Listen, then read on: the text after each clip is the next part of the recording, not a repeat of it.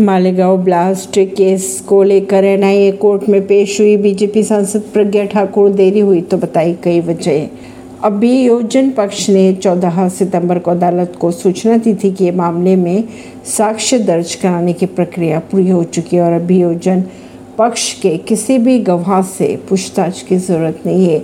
एक बार फिर साक्ष्य की रिकॉर्डिंग पूरी हो जाने के बाद अदालत आपराधिक प्रक्रिया संहिता की धारा 313 के तहत आरोपियों के बयान दर्ज करती है। मामला 2008 के मालेगांव विस्फोट का है, जिसमें आरोपी भारतीय जनता पार्टी की सांसद प्रज्ञा ठाकुर सोमवार को एक विशेष एनआईए अदालत में पेश हुई थी।